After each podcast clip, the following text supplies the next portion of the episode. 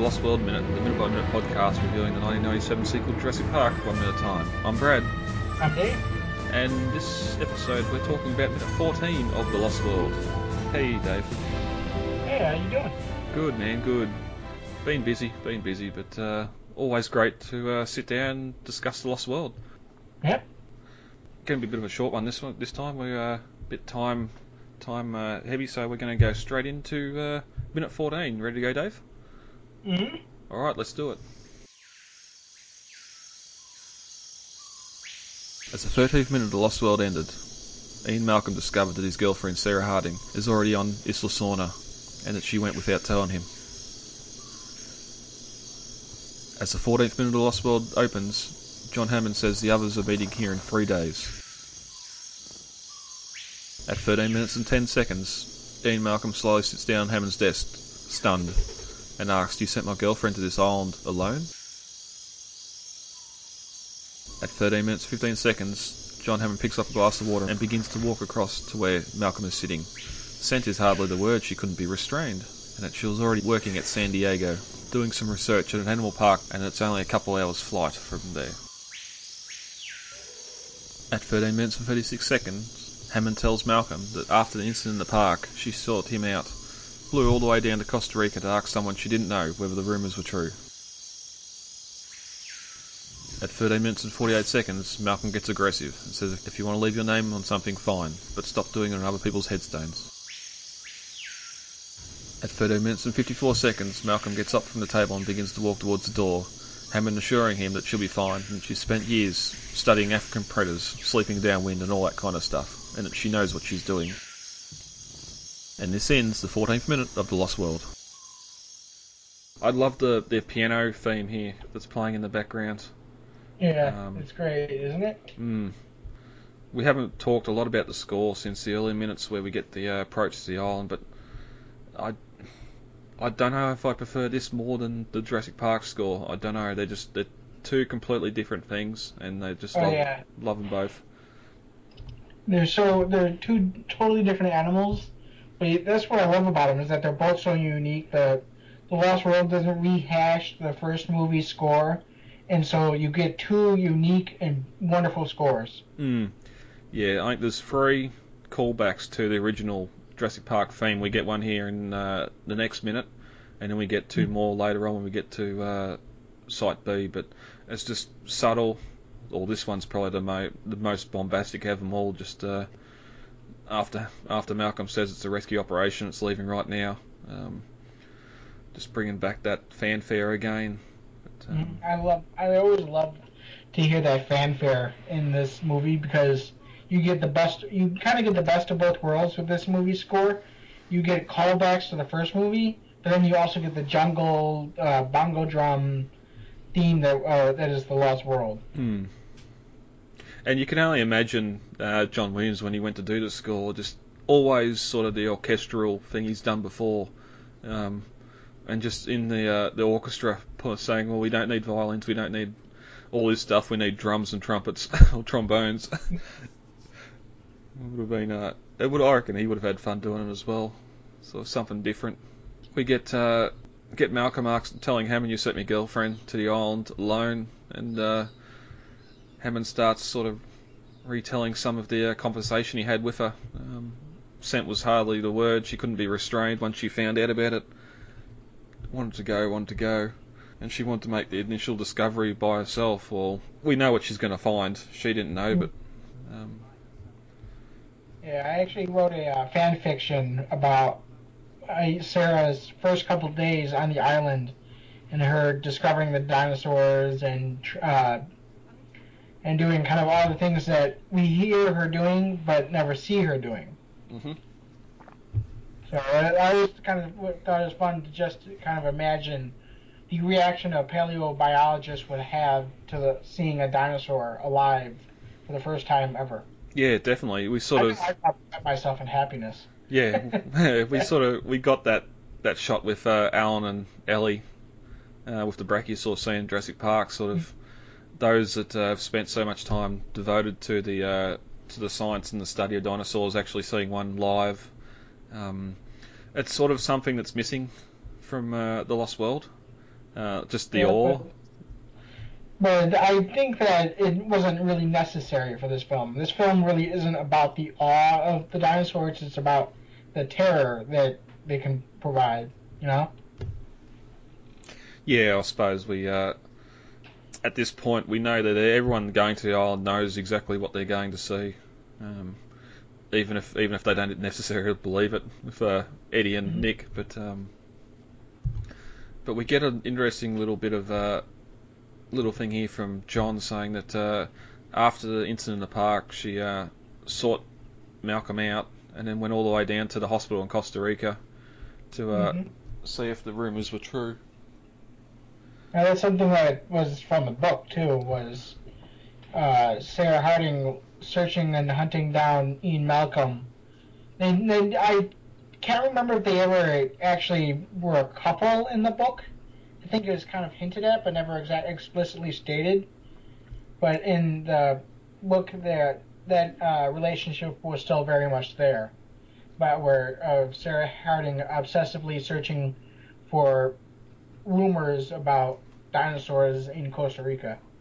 Yeah, from from memory, so all this stuff's cut out from the audiobook. So, and I haven't actually sat down to read the book in a long time, but um, I'm pretty sure they were they were together, but Ian wouldn't take the next step.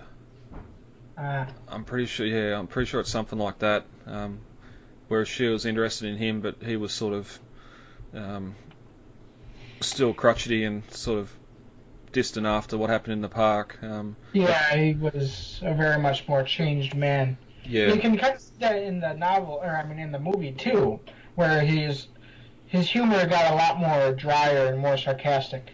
Yeah, yeah, yeah. Especially with all these uh, all these new people who team up with, uh, sort of ignorant to the dinosaurs and the danger.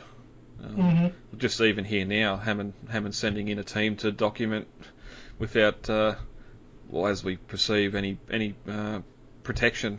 Um, Yeah, the original script uh, it was actually even worse. A lot of people say dislike how the this movie is so dry and humorless, but in the script, Ian Malcolm is literally gets sla- uh, shaken and slapped by Roland Tembo because he's just going on this nihilistic rant about how life is pointless and they're all go- they all are gonna die and humanity is worthless and the rest of the people around him just stop and are gaping at him.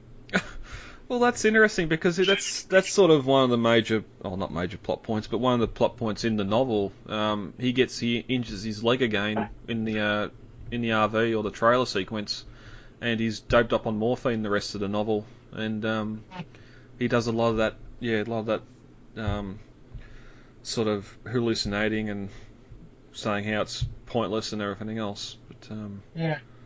yeah, but it's sort of it's interesting on the Sarah side of things. Um, so she went to Costa Rica to search him out.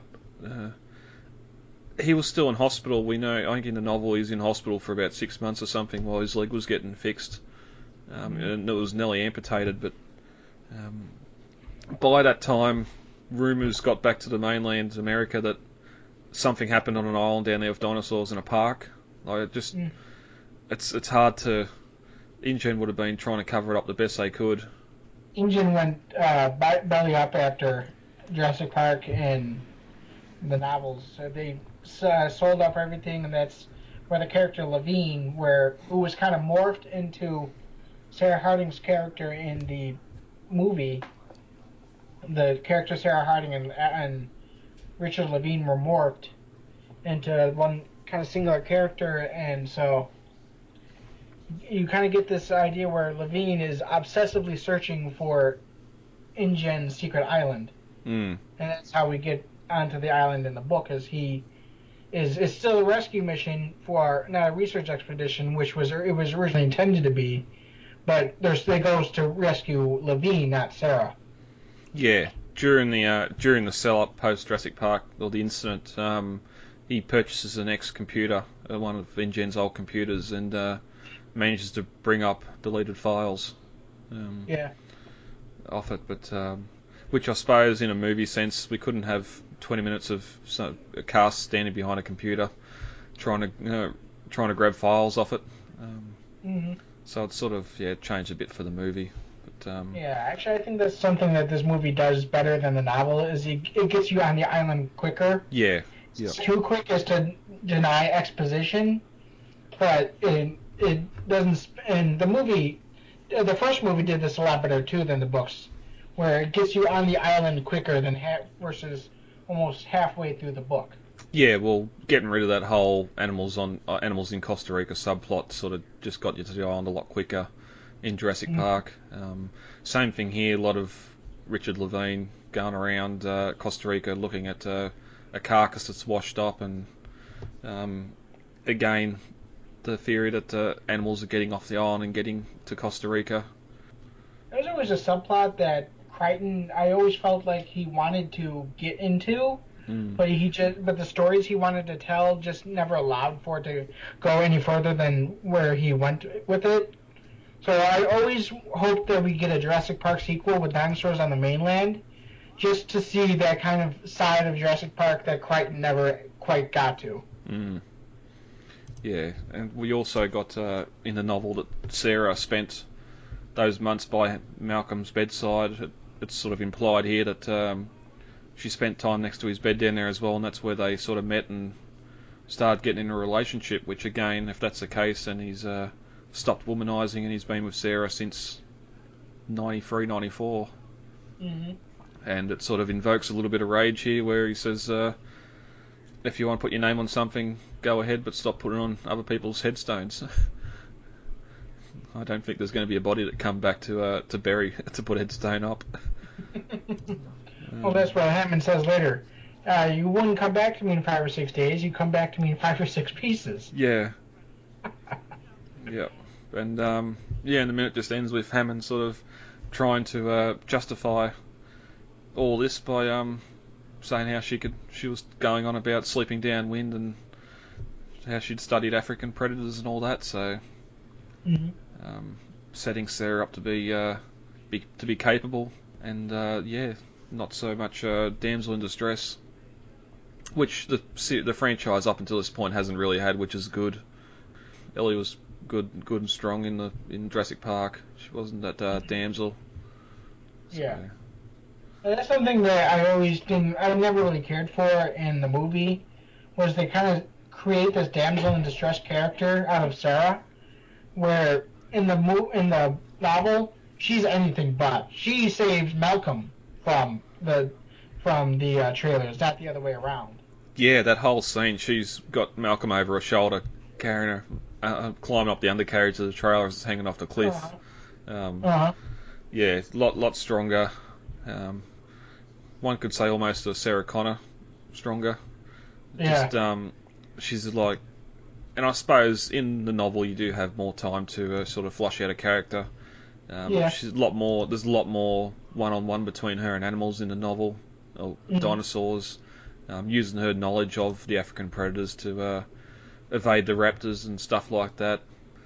Plus the sort of growing growing tension towards the end of the novel where they're stuck in the gas station in the worker village and uh, dawn's approaching. They'd just seen the Carnotaurus on the tennis court and the uh, raptors waiting at the outskirts of the town for uh, daybreak. Mhm. Um, but no, she's it's, it, it's definitely written a lot better in the novel. So, and that's something we got to talk about when we get to it is uh, the Carnotaurs. hmm. Is because that is something I'd love to see in another Jurassic Park movie. There's some great concept. Uh, I don't think it's concept. I think it's fan art off DeviantArt or something of, of the Carnotaur on the tennis court. Um, Yeah, there is. It just, uh, yeah, I would have loved to see that. And yes, okay, we sort of got it um, in Jurassic World with the Indominus camouflaging out of the jungle, but um, we really only get the one quick shot of it in the movie, you know, and it, it was just such a big part in the in the novel that you almost feel kind of cheated. yeah, I think it's I think it's more so from my side too, of just seeing more of the worker village, of the Yeah. Carnot- Carnotaurus in it. So, Uh-huh. um, all right, if that's uh, if that's all we got to uh, discuss for minute 14, we'll get out of here and we'll be back next week with uh, minute 15. All right, sounds good. Well, half an hour from now, John Hammond's dream, reimagined, will come true.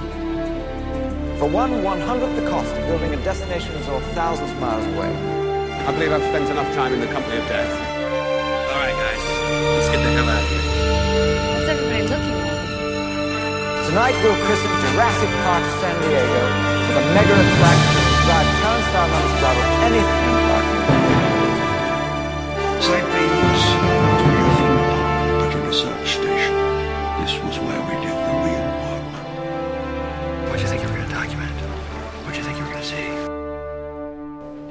see? It is absolutely imperative that we work with the Costa Rican Department of Biological Preserves to establish a set of rules for the preservation and isolation of that island. These creatures require our absence to survive, not our help. And if we could only step aside and trust in nature, life